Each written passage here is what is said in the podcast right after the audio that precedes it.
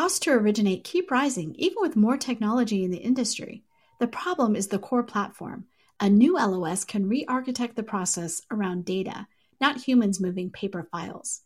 Vesta has built this LOS, and you can learn more at Vesta.com. Welcome, everyone. What is and isn't allowed under RESPA, the Real Estate Settlement and Procedures Act? It's a law that bans kickbacks, including between real estate agents and title insurers, but it's far from clear cut. That's our topic today on Housing Wire Daily, where I interview reporter Brooklee Han about her latest article on the subject of beach trips and other challenges of interpreting RESPA. Brooklyn, welcome back to the podcast. Thanks for having me again. Oh, so great to have you on here. One of the stories I really wanted to ask you about was your recent reporting on RESPA, uh, which was published. Uh, that article was on Real Trends, and you know you open you open it with this anecdote, which I would love to have you tell us about. Sure. So back in late February, a title company uh, in Washington, D.C. called Federal Title contacted me with some Instagram posts from a couple of agents, all of uh, which are from another, uh, a DC area brokerage called McEnearney Associates Realtors, and it's in Alexandria, Virginia. And the post showed, you know, a bunch of these agents enjoying boat rides, drinks, entertainment uh, down in Miami, which I mean, it's late February. Who wouldn't want to go to Miami? And the gathering was uh, in part hosted, possibly paid for. It's very unclear, and I was not able to kind of confirm any of that by a title uh, insurance and settlement services company known as Smart Settlements. And Smart Settlements is also based in the DC area. So they're a competitor of Federal Title. Um, and they had just opened an office in Miami earlier or in late 2021. Um, so this gathering happened basically, and Federal Title was frustrated because they viewed it as a uh, violation of RESPA. And, you know, RESPA is colloquially the anti kickback rule, um, specifically RESPA Section 8. And they felt that this was in you know a, a, form of a kickback for these agents um, or you know some sort of bribe to get them to refer all their business over to smart settlements so they were they were frustrated by this because they felt that they were playing by you know the the true quote unquote RESPA rules, um, whereas you know Smart Settlements was playing by a different set of RESPA rules, and so that kind of got me into this deep dive into RESPA, and basically there's a lot of gray area of what is and isn't allowed. Um, and that's where frustrations like these you know that federal title had are kind of coming from and what confuses a lot of agents, a lot of title companies, and you know, is a, a source of grief as well in the industry. I think that's why it was such a great anecdote to open with because it really perfectly illustrates the problem right now with RESPA, which is it's so vague or left up to, you know, people to interpret that you can understand both why there was a frustration on the, on the part of one, you know, company that was like, Hey, we're playing by the rules. And also the fact that it's totally possible the other company wasn't doing anything wrong. It's very, very unclear. For sure. And I mean, to, on top of that, there hasn't been a RESPA Section 8 Enforcement Act um, by the CFPB since 2017. So it's been a while. And, you know, I spoke with a bunch of experts in, you know, RESPA law and, you know, as well as uh, the general counsel at the American Land Title Association. And, you know, the general consensus is that, you know, it ebbs and flows with whoever the CFPB director is and, you know, what the greater context of issues are out there. And, you know, if RESPA is a hot button issue and a hot topic, there's going to be a lot of enforcement action. And, you know, uh, operators and actors in those areas need to be aware of that. And then, you know, there might be times like right now where there's kind of a lull. And that is frustrating because, on the one hand, you never know, you know, when an enforcement action is going to magically pop up. And all of a sudden, you know, you have to be really careful. But on the other hand, you know, if you are following the rules in a stricter fashion, it might be a disservice to your business, but you also are less likely to, you know, come under scrutiny for a RESPA violation.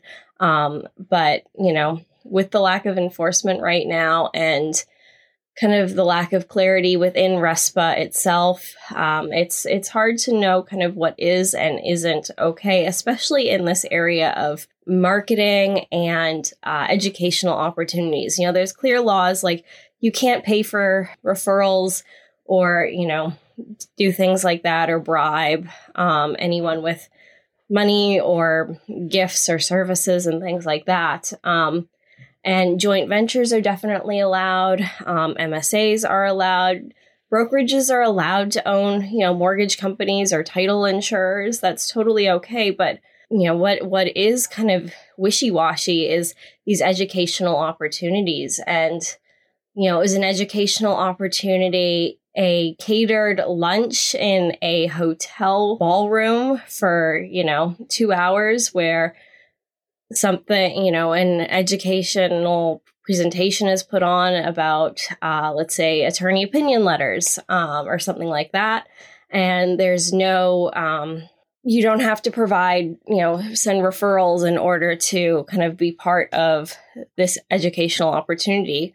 Uh, or is an educational opportunity, you know, an hour presentation over the course of a weekend in Palm Springs. Um, so it's, you know, both have educational components, but kind of what is okay and what isn't. And a lot of these legal experts um, talked about this idea of the rule of reason and, you know, what feels more reasonable and what feels less reasonable. And, you know, even the National Association of Realtors, RESPA, frequently asked questions section, um, there was a question about, you know, educational opportunities. And the answer was maybe, but when in doubt, refer to the the rule of reason. And so, you know, this whole idea of is this okay? Well, maybe, and that's really kind of sums up the frustration I think with RESPA. I did think that particular part of your story was really just perfect because it was like, you know, okay, here's here's where you go if you have questions to make sure you're staying within the law.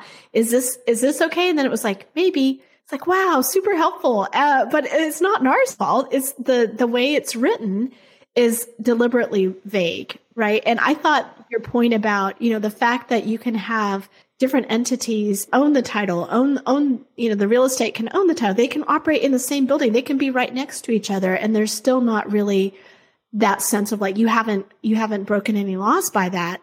It just makes it even more confusing. There's not a lot of bright lines in, in this the way that's written and the way that it's enforced. And so, understandably, there's a lot of confusion.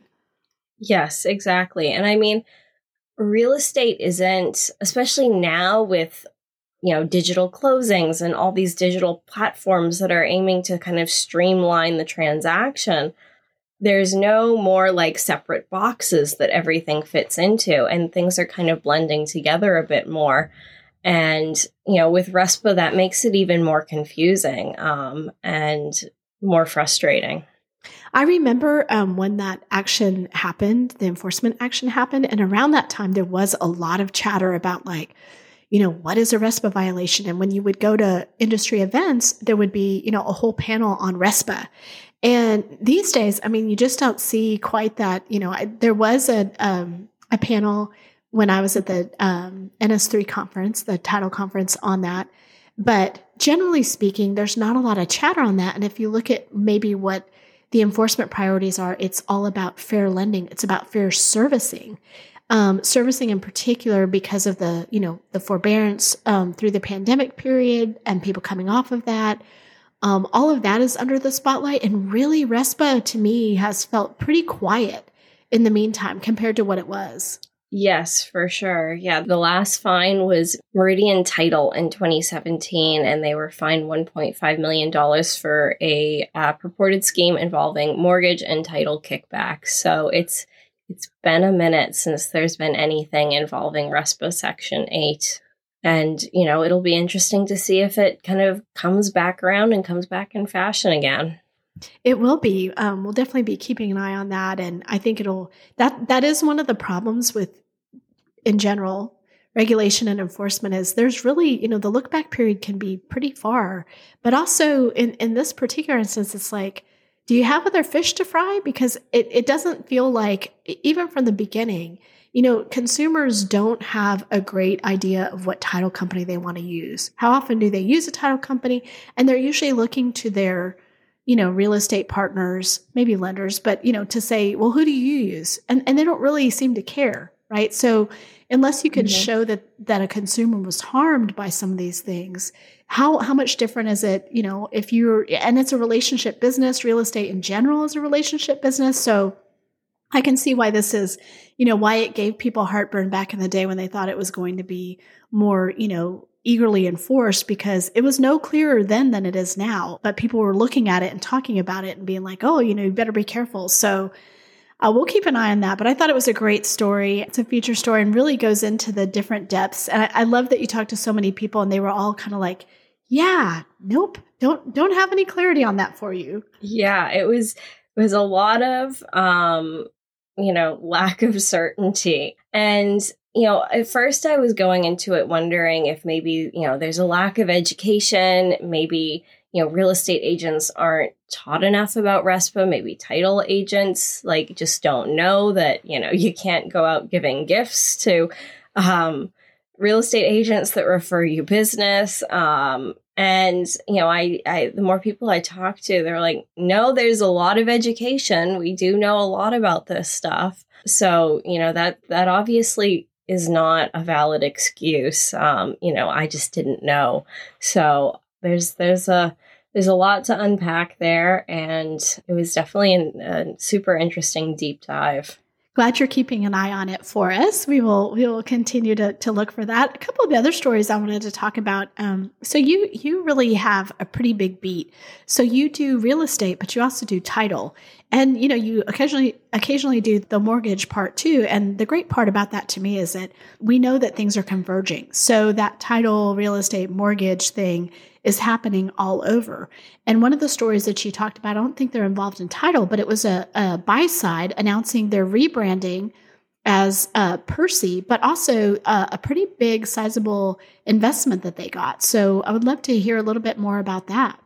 Sure. So uh, on Monday, Buyside announced that it is rebranding uh, under the name Percy, and the the name is derived from and honors the company's first invent, uh, investor, uh, who's a great uncle of one of the founders and CEO, Charles J. Williams IV. And the discussion was that Buyside kind of was a bit narrow in the connotation that it gave off and that you know it was only helping people on the buy side of the real estate transaction whereas in fact it kind of covers a lot more than that and um, it you know helps real estate agents and lenders uh, by providing them with information about homebuyer intent as well as seller leads. So it you know covers both coming and going uh, within the real estate ecosystem. Um, so that was kind of what prompted the name change and the rebrand. Um, and then the company also announced that it had raised $10 million in equity funding. And the investments came from various fintech and real estate companies, including Howard Hanna Real Estate Services and leading real estate companies of the world. And Percy said it plans to use the funds to expand and grow revenue by dedicating resources to marketing, sales, and systems integration. Um, and previously, Percy only provided these like the, the lead information about home buyer intent and sellers um, to uh, real estate agents and brokers. But now they're also providing this information to mortgage lenders. Um, and they began working with lenders through the recent launch of Prosperity Home Mortgage, which currently has 565 loan officers across the US. That's pretty impressive. It's a pretty uh, big brand when you think they just recently launched. Yeah, it's it's definitely a um, you know a, a large launch, and uh, right now where a lot of lenders are doing layoffs and things like that, it'll be interesting to see how this kind of succeeds and continues. Um, obviously, you know, with refinance volume drying up, information and leads on home buyers and sellers who, you know, eventually might be looking to purchase a new home and would need a loan would be very helpful to uh, LOs right now. Well, and you know, we we've talked about the fact that you know who's getting to that buyer first, the potential borrower, the potential buyer, and so this company that's looking to, you know, provide leads, obviously that's, you know, to either the real estate or the mortgage side. It's pretty interesting. Yes. Yeah. And I mean, normally, as we talked about, real estate's a relationship driven business. And, you know, if you end up working, you know, you have a lender that you work with and know, but you don't have a real estate agent, you know, your lender will probably, you know, recommend or refer you to a real estate agent or vice versa. So whoever kind of gets that lead has the ability to, you know, potentially channel that business into, you know, other relationships and things like that. Well, and if you have a company here who's grabbing the leads, has the real estate and the mortgage part of it, like uh, no one's grabbing that business, right? they're they're rounding up that business for themselves, which I think is is super interesting, and and to me will continue to become the trend. You know, either through partnerships or JVs or or through something like this where it's kind of all in one place. I think that that's that's where the future is.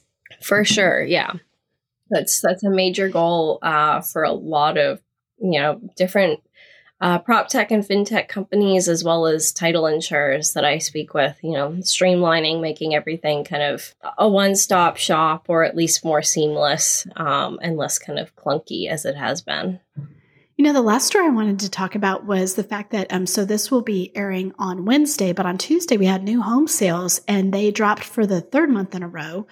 Um, and that's that's kind of a big deal. Um, you know, the, the fact that they dropped then means that we've got nine months of inventory of new homes on the market. Now that's that's you know sounds so impressive. It, it's not. We're still in sort of an inventory crisis, but um, it is way better than what we have for existing homes, which I think is two point two, something like that.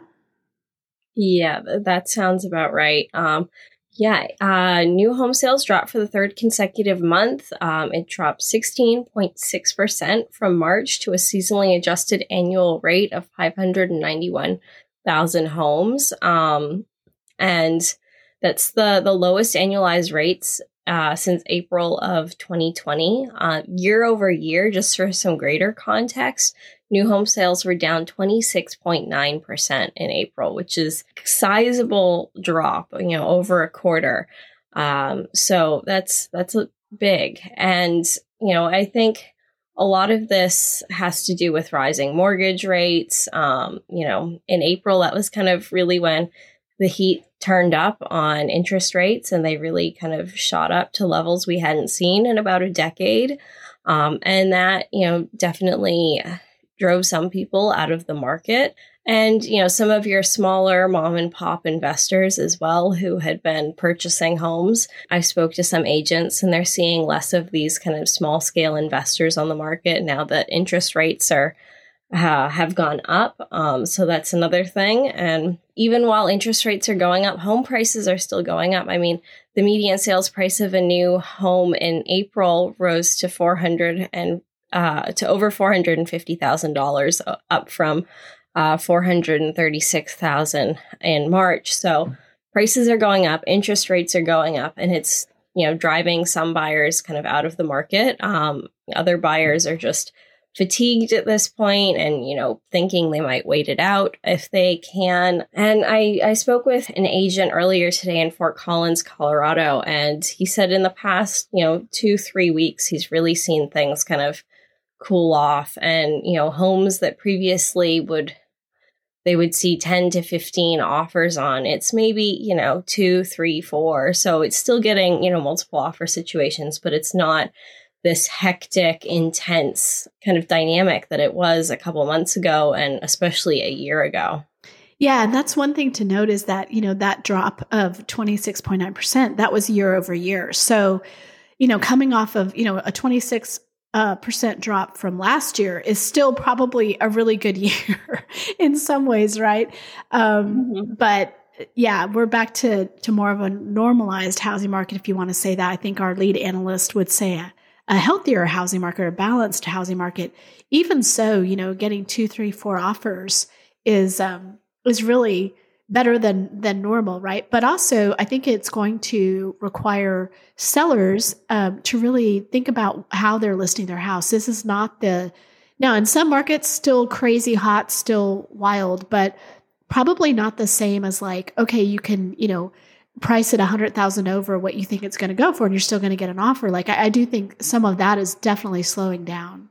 Yes, yeah, a lot of agents I've been speaking with are saying that, you know, homebuyers are getting a bit more budget wise and discerning in terms of, you know, homes that are overpriced or potentially overpriced. Um, and the ones that are, you know, priced a little too high might be sitting a little longer or um, have to undergo price drops, or they might get an offer, but it might be below asking. And um, you know, sellers have to really be conscientious of kind of what's going on and what conditions buyers are having to deal with right now. And, you know, be aware that if this is not the market it was a couple months ago and definitely not the market it was a year ago, it's still a great time to sell a home. You just have to have more strategy and be a little bit more precise in kind of your pricing than you know you were able to be a year ago absolutely no that's true it's um it's funny because i'm in a uh we're, we're looking to sell our house and so i was talking to some neighbors and i thought it was interesting she said yeah my mom ended up just having to buy one of the spec homes because you know there was nothing in this neighborhood to buy and and uh, her mom's moving from California. She goes, Yeah, you know, she's coming in with California money. So, you know, it's like nothing to her or whatever. And I just thought that was so funny. I was like, there are so many places in the country where when you're coming in with California money, those that's what's in in some places really pushing things up because you know there's just less price sensitivity because they're coming in with a different expectation of what you get for your money. Yes, exactly. Um, and it's it's funny looking at some of these different markets across the country that are super hot uh, still and are you know seeing 20 25% year over year price increases and what the median home price is compared to you know the median home price in New York or California or some parts of Florida and it's still just a fraction of what the median home price is there. So if you're moving from, you know, one of these pricier metro areas to some of these other areas that have become popular, you know your budget can go a lot further um, than it did before. Absolutely. It's it is definitely disrupting some of those markets. Well Brooklee what are you um, focused on next? Um, you mentioned the fort collins story. What does that look like? So that story is actually really interesting um, because you know colorado has been one of these areas that a lot of people have moved to, and the population has grown quite a bit over the past few years. But one of the things that they're having to deal with throughout the state and in Fort Collins as well, of course, is issues with water and not having enough water to uh, sustain the population growth and be able to do everything that everyone wants to do with water and, you know, run the dishwasher every day, do multiple loads of laundry throughout the week, um, you know, have a garden or a landscape that requires regular watering. And this is because of um, the 1922 Colorado River Compact, which requires that a certain amount of the, the contents of the Colorado River have to be available for use in areas basically downstream. So we're talking about California and Las Vegas and areas that are very arid in general. And this has only you know, gotten worse with population growth and climate change. And then the original estimate of kind of the volume of water in the Colorado River was overestimated. And that's what the amounts are based on is this overestimation. And that's, you know, causing other issues. And then people downstream or the communities downstream also have the ability to, you know, tap more water and request more water. Um, and that that's putting a bit of strain kind of on communities up the river. And um, I spoke with someone at Northern Water, which is the water provider in Fort Collins. Um, and they're doing a lot of education um, about you know landscape and things like that. Because because they they said they've gotten pretty you know been pretty successful at getting people to um, you know change some of their other habits in terms of like washing their car or washing dishes when the dishwasher is full and not when it's you know half full or whatever and things like that so they've moved on to kind of dealing with landscaping and they're you know the big message that they had was that like there is enough water it's just we have to be smart with how we use it and you know, maybe we can't do everything that we want to do all the time with the water. Um, and, you know, that's as we kind of head further into the future and have to deal with the uh, effects of climate change. That's something we all will have to consider with the different resources that are available. But it's really interesting to see Fort Collins kind of tackle that issue right now. Especially with the growth in Colorado. I mean, it, you know, all of Colorado is just been it's been such a destination for people in the pandemic and just over the last few years but we've seen just huge exodus out of California into Colorado so it's it's very ironic that so much of the water in Colorado belongs to California and, and what that's going to do to growth in Colorado. So really looking forward to that story coming out. We will look for that. But um, Brooklee thanks so much for being on today. Of course. Thanks for having me.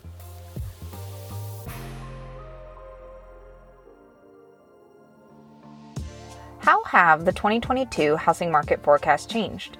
Or how is the industry navigating the shift to a purchase driven market? HousingWire's premium content program, HW Plus, answers questions like these and offers a variety of member exclusive benefits that are tailored to what you need to stay competitive and agile in today's fast paced market. Go to housingwire.com forward slash membership to join today. With your HW Plus membership, you get access to longer form digital content the Housing Wire magazine, member exclusive rates to in person events like Housing Wire Annual, and more. Thanks for listening to Housing Wire Daily. If you haven't already, we'd love for you to take a minute to rate the show and leave a comment. And make sure to tune in tomorrow for more news and insight.